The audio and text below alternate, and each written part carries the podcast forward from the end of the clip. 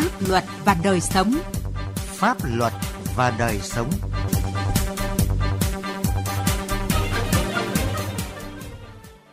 Kính chào quý vị và các bạn. Chương trình Pháp luật và đời sống hôm nay có những nội dung sau. Công an Hà Nam quyết liệt đấu tranh với tội phạm tín dụng đen, xử lý nghiêm hành vi lợi dụng người khuyết tật để trục lợi.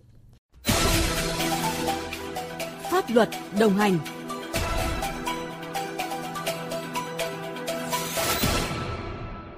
Thưa quý vị và các bạn, thời gian qua, Công an Hà Nam đã triển khai đồng bộ các biện pháp đấu tranh quyết liệt với tội phạm và các hành vi vi phạm liên quan đến tín dụng đen, điều tra làm rõ, xử lý nghiêm các đối tượng phạm tội. Tuy nhiên, vì lợi nhuận, các đối tượng vẫn bất chấp các quy định của pháp luật để cho vay với lãi suất cao, gây nhiều hệ lụy cho xã hội. Ghi nhận của phóng viên Quang Chính.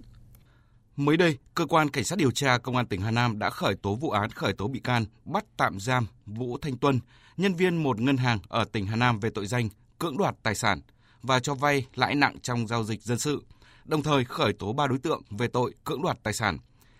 Theo cơ quan điều tra, biết một số người dân trên địa bàn thành phố Phủ Lý cần tiền đáo hạn ngân hàng, Tuân đã cấu kết với nhiều đối tượng để cho vay lãi cao với mức lãi suất 5.000 đồng một triệu một ngày. Khi người vay không trả đúng hẹn, Tuân thuê các đối tượng hình sự cộng cán để siết nợ, đe dọa, uy hiếp tinh thần người vay Cơ quan điều tra xác định Tuân đã cho vay tổng cộng 2,4 tỷ đồng với lãi suất 182,5% một năm, thu lợi bất chính khoảng 500 triệu đồng. Đây chỉ là một trong nhiều vụ án liên quan đến tín dụng đen mà Công an tỉnh Hà Nam đã đấu tranh triệt phá trong thời gian gần đây. Thượng tá Lê Đức Tùng, trưởng phòng Cảnh sát hình sự Công an tỉnh Hà Nam cho biết,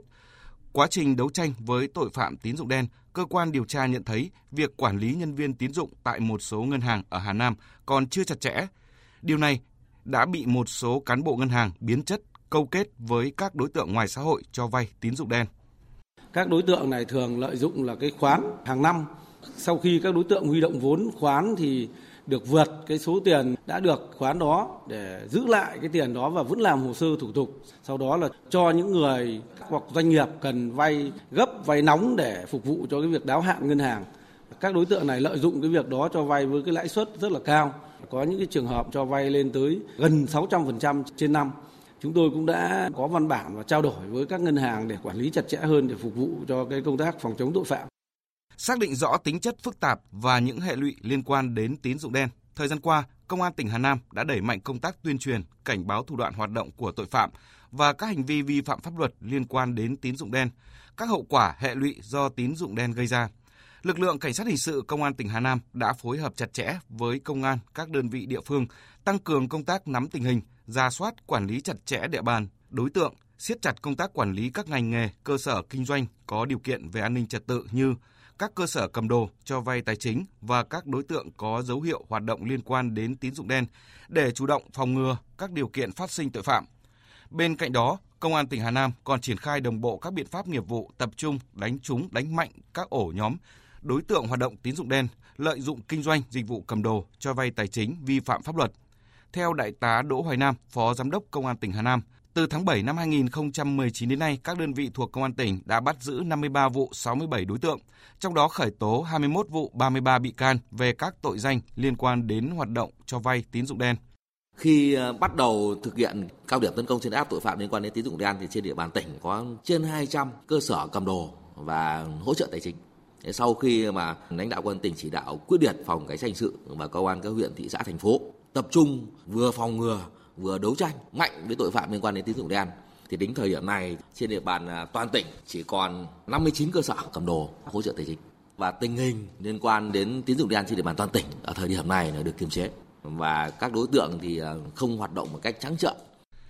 để ngăn chặn các hoạt động cho vay tín dụng đen từ cơ sở, Công an tỉnh Hà Nam đã chỉ đạo lực lượng công an từ huyện đến cơ sở tham mưu cho cấp ủy, chính quyền địa phương xây dựng triển khai mô hình điểm xã không có hoạt động tín dụng đen. Theo đó, mỗi đơn vị cấp huyện chọn một xã để triển khai mô hình, từ đó nhân rộng toàn địa bàn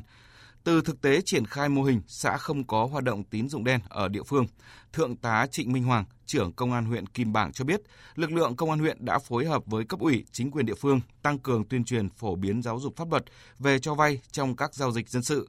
cập nhật thông báo những phương thức thủ đoạn cho vay lãi nặng, lừa đảo thông qua huy động vốn tự phát với lãi suất cao. Các hành vi đòi nợ trái pháp luật, hậu quả của tín dụng đen và các vụ việc nghiêm trọng liên quan đến vỡ hụi họ để người dân biết nâng cao cảnh giác và chấp hành nghiêm các quy định của pháp luật.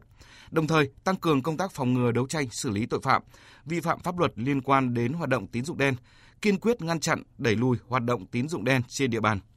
Chúng tôi đã chọn xã Thụy Lôi là xã triển khai cái mô hình đầu tiên của huyện là xã không có tội phạm tệ nạn tín dụng đen. Sau khi triển khai cái mô hình này ở xã Thụy Lôi, chúng tôi sẽ tiếp tục nhân rộng ra trên địa bàn của toàn huyện, tập trung điều tra, khảo sát kỹ các loại đối tượng này và tập trung đấu tranh bắt giữ xử lý. Đối với địa bàn Kim Bảng, chúng tôi xác định một cái việc là không để cho tội phạm hoạt động theo kiểu tín dụng đen, cho vay nặng lãi, có đất sinh sống. Công an tỉnh Hà Nam khuyến cáo các tổ chức cá nhân khi thực sự có nhu cầu vay tiền làm ăn, kinh doanh cần tìm đến những kênh cho vay chính thống. Trường hợp không may trở thành nạn nhân của tín dụng đen cần bình tĩnh báo ngay cho cơ quan công an để giải quyết kịp thời.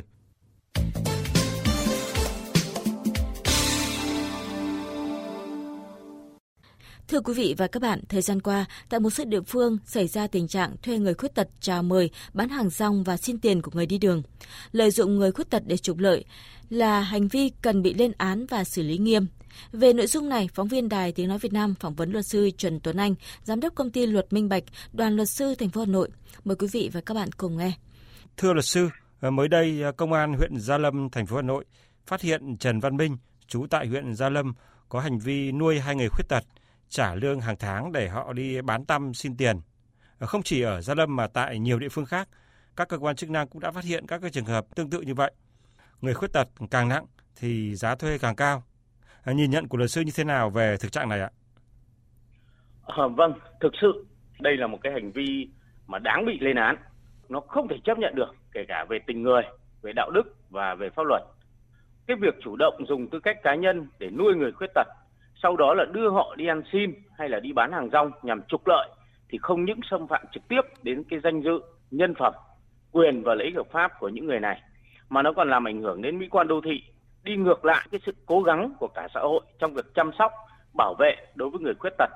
Và trên hết, đây là hành vi vi phạm pháp luật cần phải được xử lý một cách triệt để. Trên thực tế, đây không phải là một hành vi mới mà nó diễn ra trong xã hội chúng ta từ rất lâu rồi. Tuy nhiên,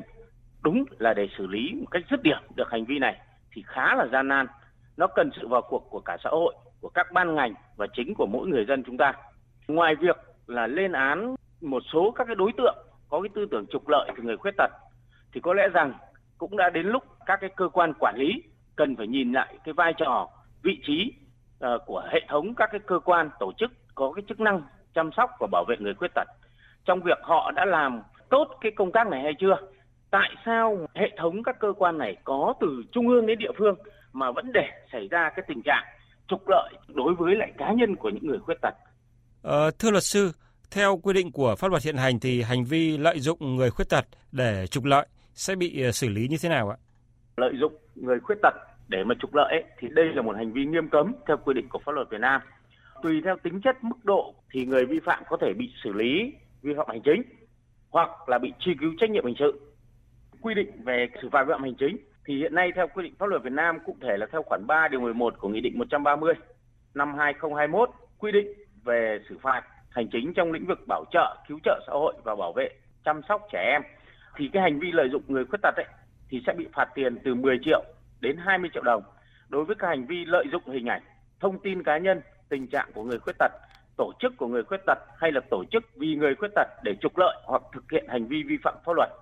trong trường hợp mà xác định được các cái dấu hiệu của cái hành vi của các cái đối tượng này mà thỏa mãn các cái tội phạm quy định tại bộ luật hình sự thì có thể bị xử lý hình sự, bị coi là tội phạm.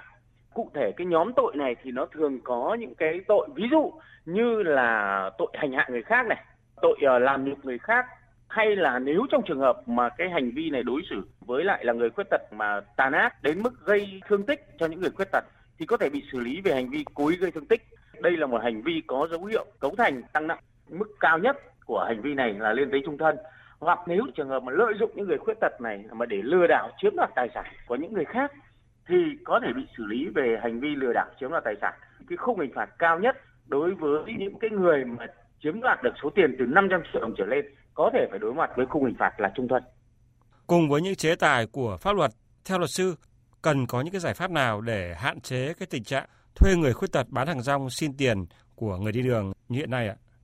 Như tôi đã đề cập ấy, thì đúng thực sự đây là một cái hiện trạng mà đã tồn tại trong xã hội từ rất lâu và đến hiện nay nó cũng vẫn chưa được xóa bỏ. Theo tôi là nó nó có cái trách nhiệm không chỉ của những cái người mà chỉ mong muốn trục lợi mà nó xuất phát từ rất nhiều yếu tố trong đấy cái yếu tố hạ tầng xã hội và cái công tác chăm sóc bảo vệ người khuyết tật là quan trọng nhất đặt ra giả thiết là nếu như chúng ta có một cái hệ thống cơ sở chăm sóc, bảo vệ người khuyết tật mà đáp ứng được các yêu cầu, rồi chúng ta có những cái doanh nghiệp mà sẵn sàng nhận những người khuyết tật vào để làm việc, để lao động, để công hiến, thì rõ ràng rằng là cái tình trạng này dần dần sẽ được xóa bỏ. Chính vì vậy, để có cái giải pháp căn cơ thì không thể có một ngành hay một tổ chức nào có thể đảm bảo được cái việc này. Mà để triệt để xóa bỏ được cái việc này thì theo tôi là cần phải sự vào cuộc của các ban ngành, chính phủ. Chúng ta phải có được một cái giải pháp tổng thể. Tức là gì? Đầu tiên chúng ta phải nhìn nhận thực trạng, sau đấy chúng ta phải đưa ra được cái phương án tạo ra một cái môi trường sống lành mạnh, lao động lành mạnh. Chúng ta sẽ phải động viên các cái doanh nghiệp làm sao để có được những cái phương án sử dụng lao động đối với người khuyết tật. Và khi người khuyết tật có được sự chăm sóc bảo vệ như vậy rồi chung tay của cả xã hội thì rõ ràng họ không còn bị phụ thuộc vào những cái đối tượng mà có thể chăn dắt hoặc kiếm lời trên chính cơ thể của họ. Xin cảm ơn luật sư ạ. Chương trình Pháp luật và đời sống hôm nay xin dừng tại đây. Chương trình do biên tập viên Quang Chính biên soạn. Xin chào và hẹn gặp lại quý vị trong các chương trình sau. Những năm qua, Đảng và Nhà nước đã ban hành nhiều chủ trương chính sách quan trọng nhằm nâng cao đời sống vật chất và tinh thần của cộng đồng dân tộc Việt Nam và đặc biệt là người dân tộc thiểu số. Bên cạnh các chính sách phát triển kinh tế xã hội, trợ giúp pháp lý được xác định là chính sách ưu đãi dành cho đồng bào dân tộc thiểu số cư trú tại vùng có điều kiện kinh tế xã hội đặc biệt khó khăn. Theo quy định của luật trợ giúp pháp lý, các trường hợp người dân tộc thiểu số được nhà nước cung cấp dịch vụ trợ giúp pháp lý hoàn toàn miễn phí, không phải trả tiền, lợi ích vật chất hay lợi ích khác bao gồm người dân tộc thiểu số cư trú ở vùng có điều kiện kinh tế xã hội đặc biệt khó khăn hoặc người dân tộc thiểu số là người có công với cách mạng, là người thuộc hộ nghèo, là trẻ em, là người bị buộc tội từ đủ 16 đến dưới 18 tuổi, là người bị buộc tội thuộc hộ cận nghèo. Hoặc người dân tộc thiểu số thuộc một trong các trường hợp có khó khăn về tài chính, quy định tại khoản 7 điều 7 Luật trợ giúp pháp lý sau đây. Cha đẻ, mẹ đẻ, vợ, chồng, con của liệt sĩ và người có công nuôi dưỡng khi liệt sĩ còn nhỏ, người nhiễm chất độc da cam, người cao tuổi, người khuyết tật, người từ đủ 16 tuổi đến dưới 18 tuổi là bị hại trong vụ án hình sự, nạn nhân trong vụ việc bạo lực gia đình, nạn nhân của hành vi mua bán người theo quy định của luật phòng chống mua bán người, người nhiễm HIV. Khi gặp vướng mắc tranh chấp pháp luật, người dân tộc thiểu số thuộc một trong các trường hợp nêu trên, hãy đến Trung tâm trợ giúp pháp lý nhà nước nơi cư trú hoặc tổ chức tham gia trợ giúp pháp lý để được trợ giúp pháp lý bằng các hình thức tư vấn pháp luật, tham gia tố tụng và đại diện ngoài tố tụng trong các lĩnh vực pháp luật hình sự, dân sự, hành chính. Bạn có thể tìm địa chỉ liên hệ và số điện thoại của các trung tâm trợ giúp pháp lý nhà nước và tổ chức tham gia trợ giúp pháp lý theo một trong các cách sau đây truy cập danh sách tổ chức thực hiện trợ giúp pháp lý tại cổng thông tin điện tử Bộ Tư pháp, trang thông tin điện tử trợ giúp pháp lý Việt Nam, trang thông tin điện tử của Sở Tư pháp địa phương hoặc gọi về Cục trợ giúp pháp lý Bộ Tư pháp theo số điện thoại 024 6273 9631 để được cung cấp thông tin liên hệ.